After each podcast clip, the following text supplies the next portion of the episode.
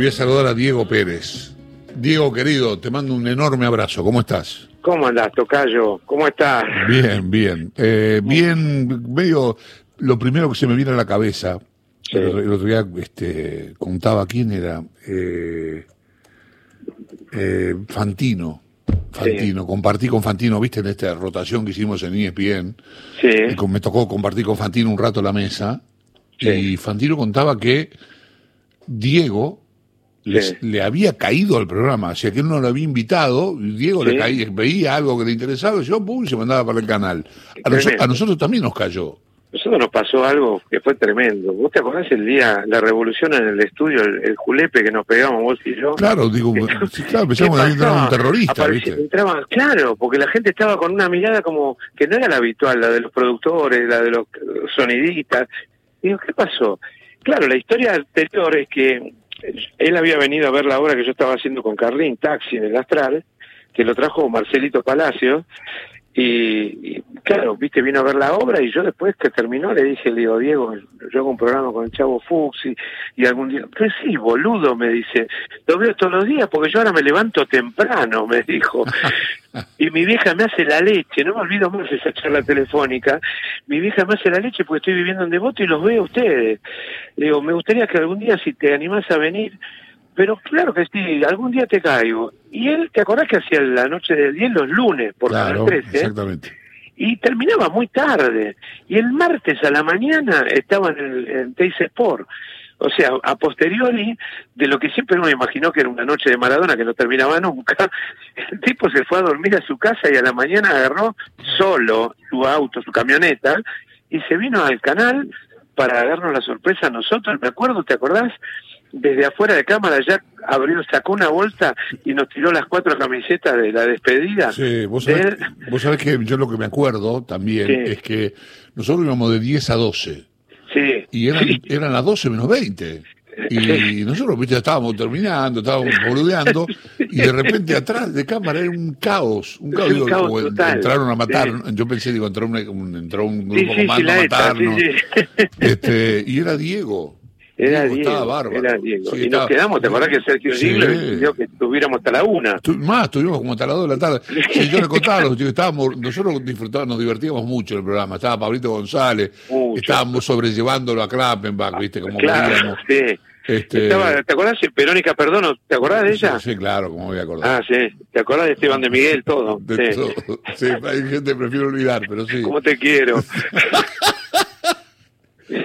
Se reí, Se tu, mujer se, tu mujer se dio cuenta mirando la televisión. ¿Te acordás? Sí. Algo pasa. Sí, claro, dijo eso. Dijo, ahí, ahí- ahí hay algo. Decía, No, no, decía yo. No, no. Yo siempre protegiendo, yo no sé, yo tendría que haber sido protección de testigo. quilombo. No, vos estábamos con un lío. Y de Miguel estaba. eh, Sí, creo que vive en le volaba York. la gorra. Sí, Sí. vive en Nueva York de Miguel. Sí, sí. El fanático de que era fanático de- Miguel era un productor de Miguel. Sí, Preferible no encontrárselo en esta vida. Sí. Este, es medio raro todo ahí, ¿viste? Era muy, ¿sabés lo que les cuento a la gente para que sepan? Era de esas personas que nombrabas a quien nombraba y se tocaba porque todo el mundo le parecía que era mufa. Claro, Pero claro. gente que había hecho éxitos inconmensurables. Sí, che, vos sabés que este, Sí, vi, uy, tocaba. Olmedo y Portales, no. No. Yo agarraba los hue- No, Sí. ¿viste? Todo el tiempo, digo. ¿viste? Yo digo, para mí ya era una manía que él tenía con tal de tocarse. Era, fa- es- era fanático de Carlito Balá, ¿no? Sí, Entonces decía algo de Balá y nosotros, yo decía, pero yo lo odiaba tanto que decía a propósito, nunca en la puta vida me hizo reír Balá. se ponía como loco. Claro, decía, no, eh, ¿qué gusto tiene la sala? ¿Vos te parece que no te puedes reír con eso, boludo? Le decía. Sí. Bueno, dijo eso Balá y lo hizo paro, ¿viste? No, te lo- digo, gran compañero. Y mira cómo nos reímos.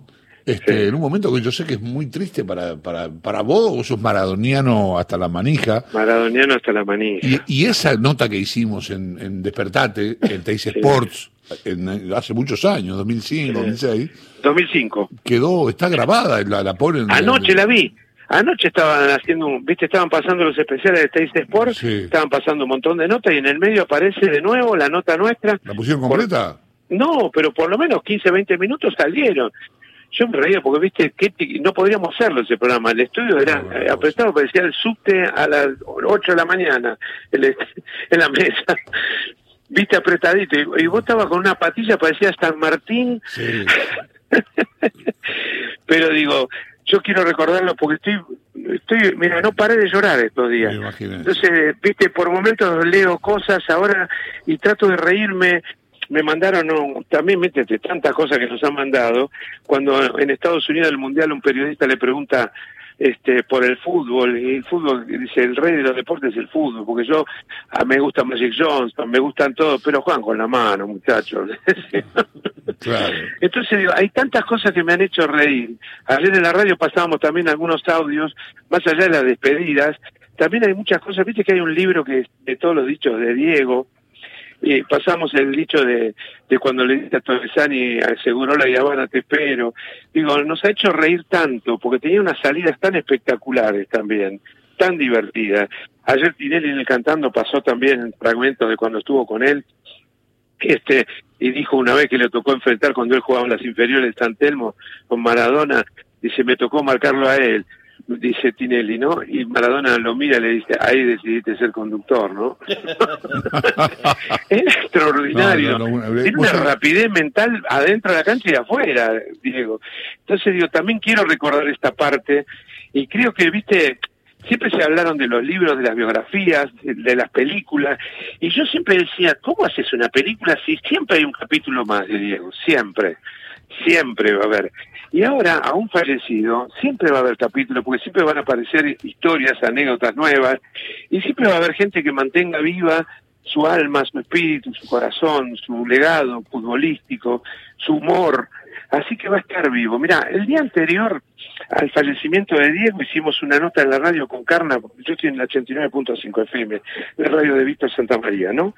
Y hicimos una nota con Felipe Piña, porque sacó un libro sobre la vida de Gardel y nos decía, 85 años van a ser que muere Carlos Gardel, y está vivo.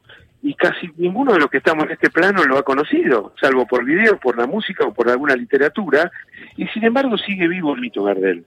Y nosotros vamos a ser encargados, nuestra generación y las que vienen y las que pasaron también, de mantener vivo a Diego Maradona, porque encima tenemos más material, hay más libros, hay más audios, hay más videos, hay películas, hay de todo para que Diego siga siendo el que es y el que va a ser siempre, el, uno, el más grande de todos. Yo te voy a contar algo que, que me pasó. Mm. Este, yo creo que es un fenómeno popular como nunca vimos, y, yo, creo que no vamos a volver a ver.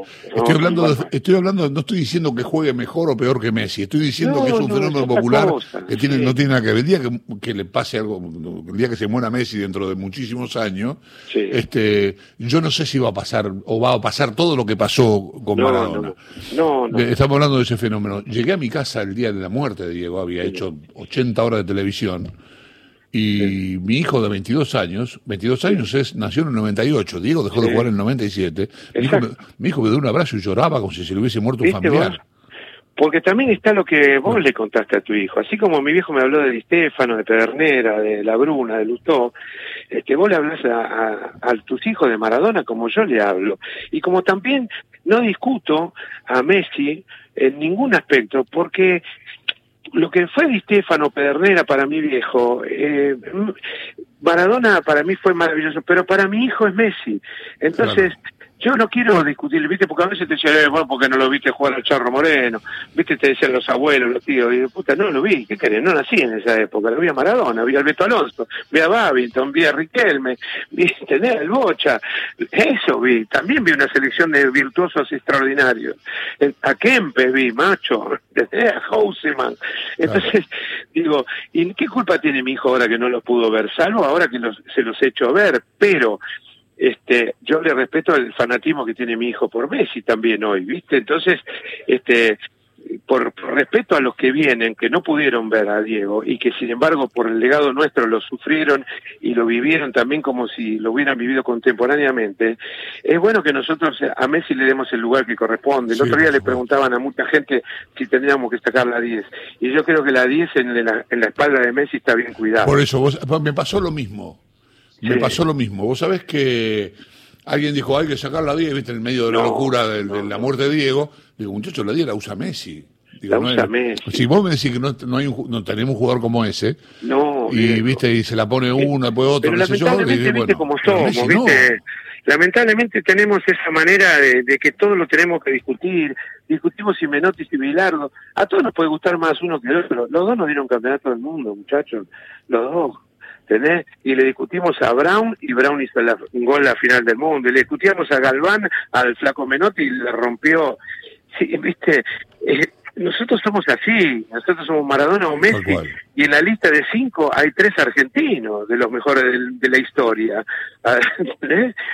Entonces digo, ¿por qué no dejamos de pelearnos en todo, con nosotros mismos, viste?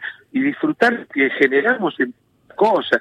Darín o Cantela, Darín y Cantela, viejo. Los gustan y por razones distintas, Tal cual. quizás. Eh, Como sí, Maradona así- es un fenómeno, no es un jugador Claro, exacto, su- supera. un eh, fenómeno, está- claro. ¿entendés?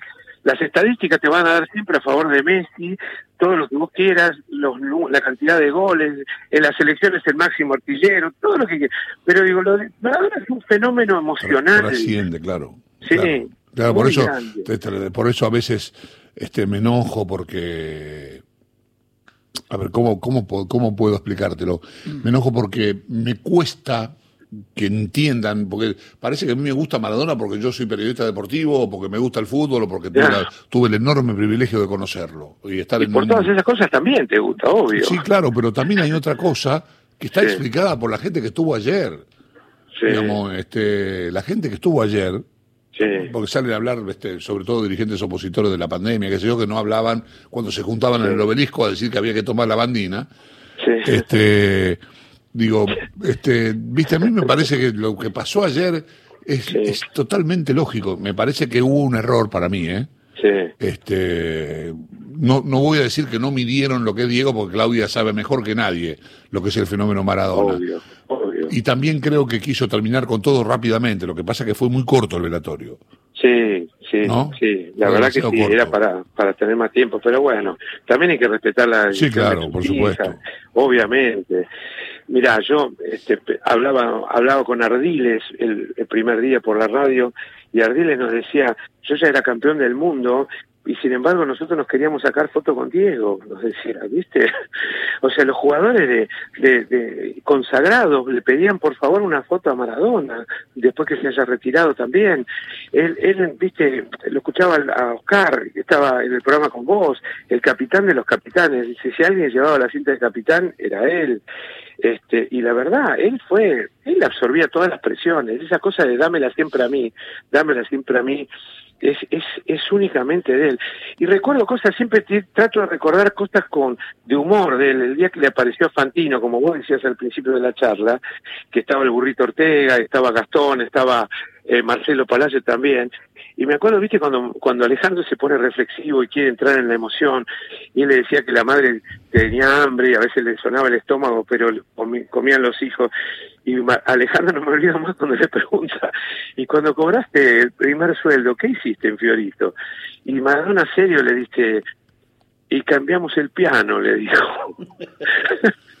comimos, boludo, la primera vez que comimos todo, le dijo. Claro, totalmente. Esas conversaciones que voy a decir, cambiamos el piano, dijo.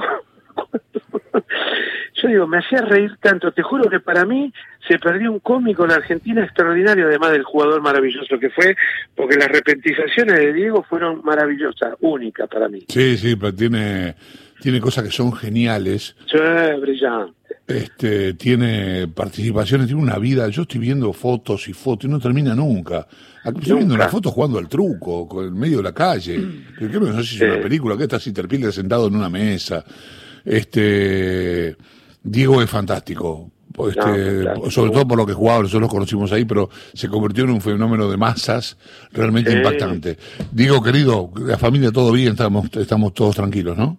Estamos tranquilos, sí, estamos trabajando en la, en la radio, como te decía, en 89.5, el FM, y bueno, cerramos ya contrato para ir a Mar de Plata, con lo cual me siento un privilegiado, porque no muchos sí. tienen la posibilidad de hacer temporada, y me voy a partir del 26 de diciembre al Teatro este, Atlas de Mar del Plata con la producción de Darío Arellano en el Teatro de Rottenberg, junto a Carna, junto a Alfredito Silva y a Lacrán, hacer un, un show de humor, que se llama. Los Cuatro Fantásticos del Humor, Ah, así que estamos re felices y me siento realmente entre los pocos elencos que, que se animan a ir con productores, este, poder ir a, a hacer reír a la gente en una temporada tan difícil, en un año tan duro. Sí, la verdad que sí. Tenemos que hacer una comida con Miguel Rodríguez. Por favor, la otra vez que me llamaron ya estaban por la cuarta botella. me tienen que llamar cuando están pidiendo los grisines. Tenemos que hacer eso, sí. Te mando un beso enorme. Un beso grande Chao, para Diego. vos y para toda la gente de Radio Nacional. Chao, Abrazo gracias. gigante. Diego Pérez, un amigo, un fenómeno de actor, un comediante excepcional, que va a tener laburo este verano, mi